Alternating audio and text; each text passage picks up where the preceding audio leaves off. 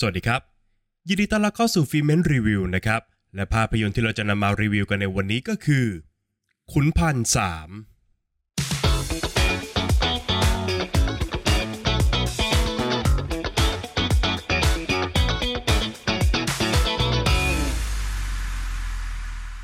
หลังจากตัดสินใจวางมือและกลับไปใช้ชีวิตอย่างปกติสุขที่บ้านเกิดนะครับ ขุนพันธ์เนี่ยก็มีเหตุให้ต้องออกปฏิบัติภารกิจอีกครั้ง เมื่อสองเสือร้ายอย่างเสือมเหสวนและเสือดำก่อคดีอย่างอุกอาจไม่เลือกหน้า ท้าทายกฎหมาย มีอาคมแกล่งกล้า และหมายจะเด็ดหัวของขุนพันธ์ให้จงได้ แต่หลังจากเดินหน้าเข้าสู่ภารกิจนี้ขุนพันธ์กลับค้นพบครับว่า ความคงกระพันของตัวเองนั้น เริ่มเสื่อมลงซะแล้ว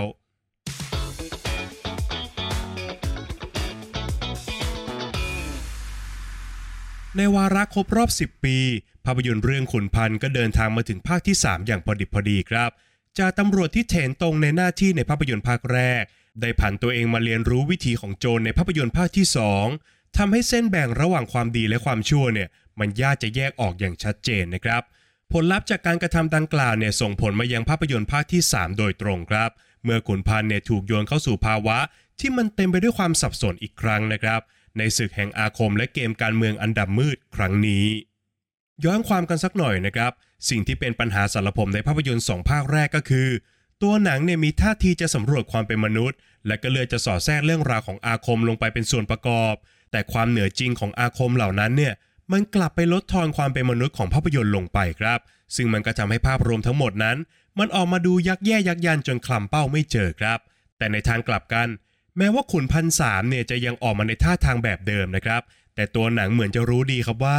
ตัวเองเนี่ยกำลังทำอะไรอยู่ครับ โดยเลือกที่จะโยนเรื่องราวอันเข้มข้น รวมไปถึงบริบททางสังคมและก็การเมืองเนี่ยให้มันเกิดขึ้นในวงนอกของตัวละครครับ หรือจะให้พูดอีกในหนึ่งก็คือ เหตุการณ์เหล่านั้นเนี่ยมันเป็นเพียงแค่ฉากหลังที่ส่งผลกระทบกับตัวละครเท่านั้นครับในขณะเดียวกันขุนพันสามเนี่ยก็แตกต่างจากภาพยนตร์สองภาคก่อนหน้านี้อย่างสิ้นเชิงนะครับ เพราะว่าตัวหนังเนี่ยกล้าที่จะก้าวข้ามเส้นแห่งความพอดีครับ เมื่อภาพยนตร์นั้นจริงใจกับสิ่งที่ตัวเองเป็น และก็กล้าหาญที่จะนำเสนอทุกอย่างออกมาอย่างไม่ประนีประนอมแล้วเนี่ยผลลัพธ์ก็คือมันสามารถทะยานไปไกลกว่าแค่ความเพ้อเจ้อเหนือจริงครับ จนมันกลายเป็นความแฟนตาซี ที่สามารถดึงผู้ชมเข้าสู่โลกของมันได้มากกว่าภาพยนตร์สองภาคแรกอย่างชัดเจนมากๆครับ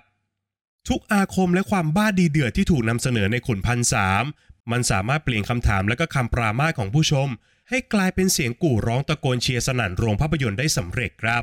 หากทุกท่านคิดว่าจระเข้ยักษ์ที่เห็นในตัวอย่างภาพยนตร์นั้นมันดูเยอะเกินพอดีไปแล้วนะครับ ผมบอกเลยนะครับว่าในภาพยนตร์จริงๆเนี่ยมันยังมีสิ่งที่ท่านคิดไม่ถึงรออยู่แน่นอนครับ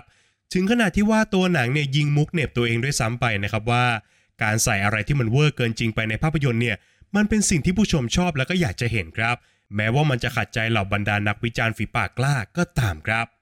อย่างไรก็ตามนะครับภายใต้ความสนุกจนล้นจอของภาพยนตร์เนี่ยมันก็ยังมีบาดแผลให้เห็นอยู่บ้างเหมือนกันครับ ปัญหาใหญ่ก็คือตัวหนังเนี่ยมีเส้นเรื่องที่ต้องการจะเล่าอยู่เยอะเกินไป ทั้งการสะท้อนปัญหาของสังคม การเมืองการปกครอง การปลดแอกของคนชายขอบ การคอร์รัปชันช่อชนของตำรวจไล่ยาวไปจนถึงโลกหลังความตาย แล้วก็บาปกรรมในอดีตที่มันพร้อมจะทวงคืนความยุติธรรมจากตัวละครหลักครับ เส้นเรื่องจำนวนมากเนี่ยมันนำมาซึ่งตัวละครที่เยอะขึ้นตามไปด้วยนะครับ จนทำให้บางช่วงบางตอนของภาพยนตร์เนี่ยมันไม่สามารถควบคุมความต่อเนื่องทางอารมณ์ได้ครับ หลายครั้งที่เรื่องราวทั้งหมดนั้น มันดูมารุมมาตุ้มแล้วก็จับต้นชนปลายไม่ได้ หลายตรรกะและการตัดสินใจของตัวละครนั้น ดูจะไม่ได้มีเหตุผลที่มันหนักแน่นมากนัก และการที่ตัวหนังเนี่ยเลือกจะเปิดประเด็นเอาไว้มากมาย จนบางตัวละครเนี่ยไม่ได้รับบทสรุปอย่างแน่ชัดด้วยซ้ำไปครับ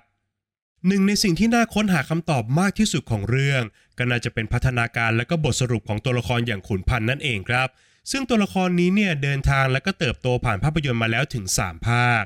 โดยในภาพยนตร์ภาคนี้ ตัวหนังเปิดให้ผู้ชมเห็นถึงแง่มุมที่อ่อนแอมากขึ้นของขุนพันธ์อย่างชัดเจนครับ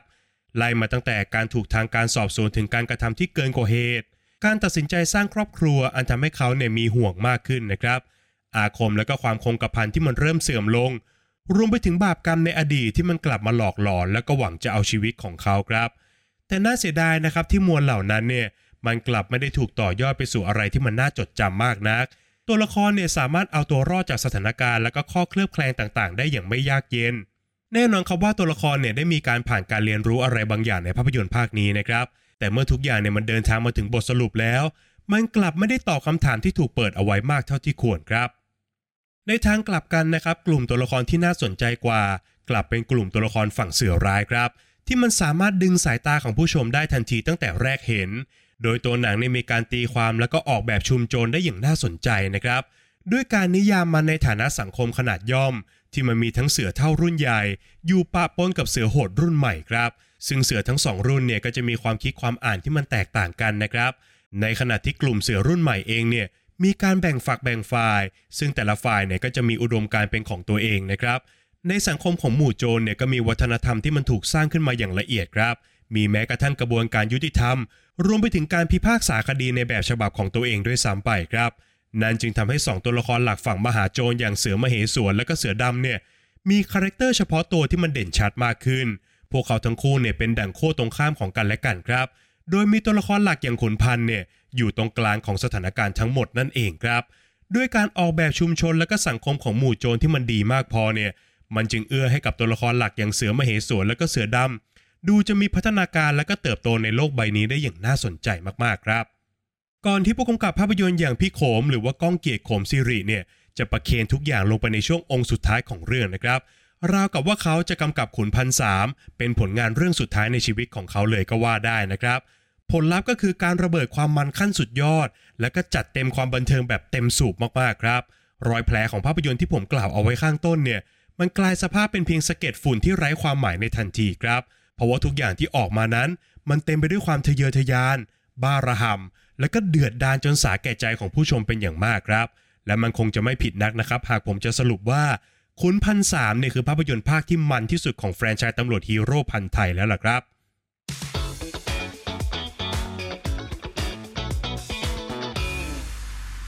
ประเด็นตกผลึกจากภาพยนตร์เรื่องขุนพันสามที่ผมจะชวนผู้ฟังทุกท่านมาคุยกันในวันนี้ก็คือ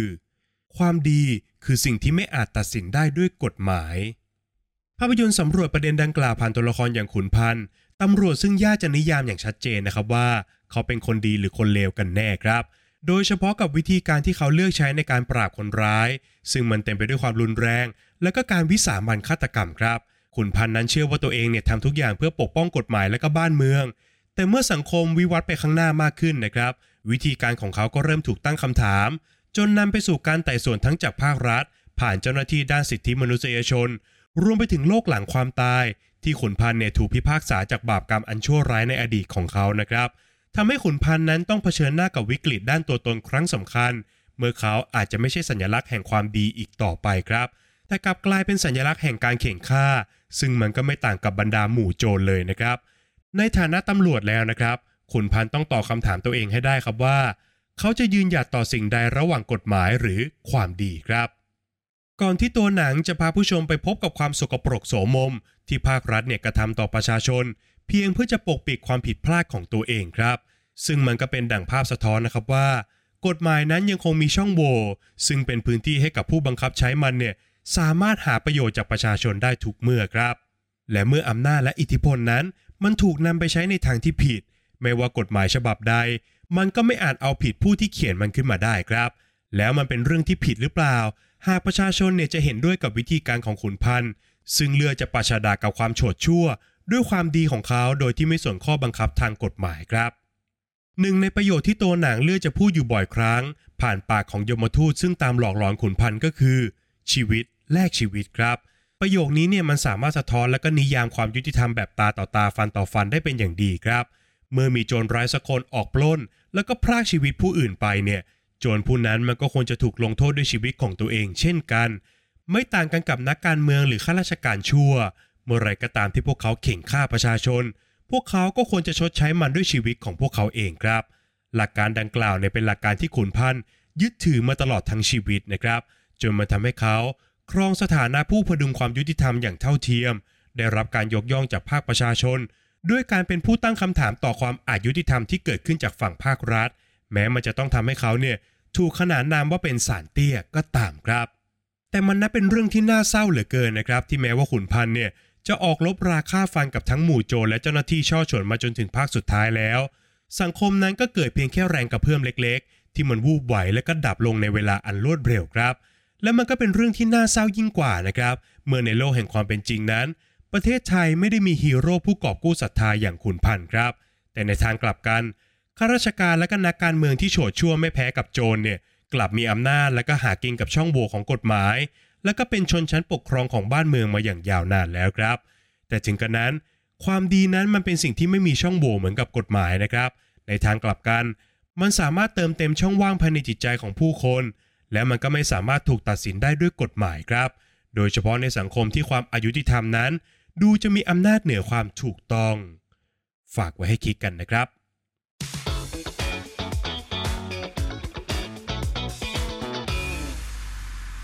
และก็มาถึงช่วงการให้คะแนนของภาพยนตร์กันแล้วนะครับ ในส่วนของบทภาพยนตร์นั้นผมขอให้ไว้ที่ 6 คะแนนครับ ภาพยนตร์นั้นมีเส้นเรื่องให้เล่าเยอะมากๆนะครับ มันเยอะซะจนผมเนี่ยคิดว่ามันล้นเกินไปด้วยซ้ำครับ ตลอดระยะเวลากว่า 2 ชั่วโมงครึ่งของภาพยนตร์เนี่ยทุกอย่างมันเดินหน้าอยู่ตลอดเวลานะครับ แต่มันกลับไม่มีเวลาให้แต่ละฉากเนี่ยได้ทำงานกับผู้ชมอย่างเต็มที่ แม้จะกลบรอยแผลเอาไว้ได้ด้วยความเร็วในการเล่าเรื่องนะครับ แต่ด้วยความเยอะของเนื้อหาเนี่ยมันก็ทำให้หลายเส้นเรื่องนั้น มันไม่ได้รับการดูแลอย่างละเอียดละออมากนะครับ ในขณะที่บางตัวละครเนี่ยก็หายจากเรื่องไปเฉยๆเลย ก็มีเช่นกันครับ ขยับมาต่อกันที่งานสร้างนะครับ ผมขอให้ไว้ที่ 7 คะแนนครับ อย่างที่ได้เห็นกันในตัวอย่างภาพยนตร์นะครับว่างาน CG ของหนังเนี่ยก็ไม่ได้อยู่ในระดับ top หรือว่าเทียบเท่ากับต่างชาติได้มากมายขนาดนั้นนะครับ แต่หนังก็กลบจุดอ่อนของตัวเองด้วยฉากแอคชั่นรวมไปถึงงาน practical effect ดีๆ มากมายครับ โดยเฉพาะกับฉากแอคชั่นในช่วงองค์สุดท้าย ที่งาน production ในทุกภาคส่วนนั้น มันเป็นฟันเฟืองสำคัญในการสร้างความบันเทิงอย่างเต็มอิ่มให้กับผู้ชมครับ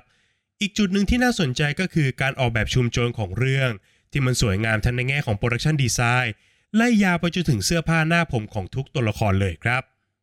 ขยับมาต่อกันที่นักแสดงนะครับ ผมขอให้ไปที่8คะแนนครับสารภาพตามตรงนะครับว่า ก่อนการรับชมเนี่ยผมค่อนข้างจะตั้งแง่กับโตโน่ภาคินอยู่พอสมควรครับ แต่หลังจากได้รับชมแล้วนะครับอคติของผมเนี่ยมันก็จางหายไปในทันทีครับ เพราะว่าโตโน่นั้นสามารถถ่ายทอดตัวละครอย่างเสือดำออกมาได้อย่างโดดเด่น character เฉพาะตัวของเขาเนี่ยมันสอดรับกับความห่าม และก็จังหวะจะโคนของเสือดำได้อย่างลงตัวมากๆครับ นั่นจึงทำให้โตโน่และตัวละครของเสือดำของเขาเนี่ยกลายเป็นคนที่โดดเด่นที่สุดในเรื่องไปเลยครับ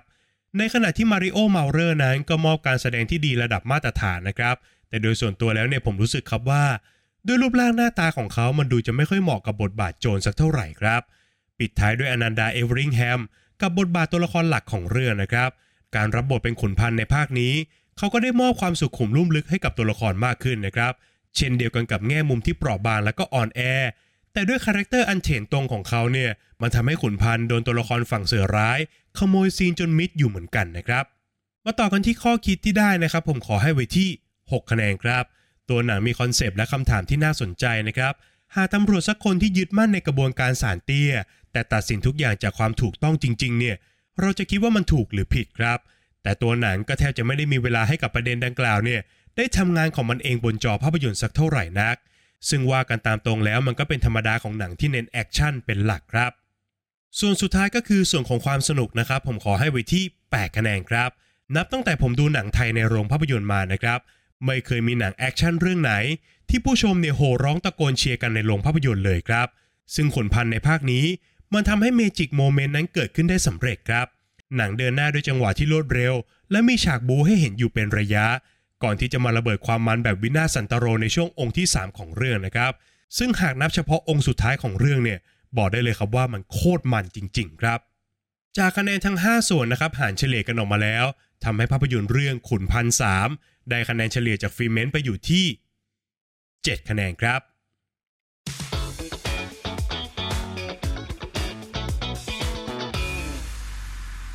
และนี่ก็คือทั้งหมดของฟิเมนต์รีวิวในวันนี้สำหรับภาพยนตร์เรื่องขุนพันธ์สามนะครับ ก่อนจากกันไปครับอย่าลืมกดไลค์กด subscribe แล้วก็กระดิ่งแจ้งเตือนให้กับฟิเมนต์ในทุกช่องทางด้วยนะครับ ไม่ว่าจะเป็น Facebook Apple Podcast Spotify YouTube Channel รวมไปถึง TikTok ด้วยนะครับ นอกจากนี้ทุกท่านยังสามารถเข้ามาพูดคุยกับฟิเมนต์ได้ในกลุ่ม Open Chat ทางไลน์ครับ ทุกท่านสามารถ search คำว่าฟิเมนต์แล้วกดจอยกันเข้ามาได้เลยนะครับ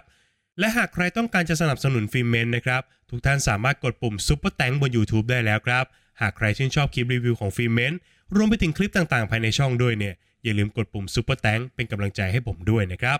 ใน EP หน้าฟิเมนจะนำเสนอ content อะไรนั้นต้องขอติดตามกันด้วยนะครับสำหรับวันนี้ฟิเมนขอลาไปก่อน สวัสดีครับ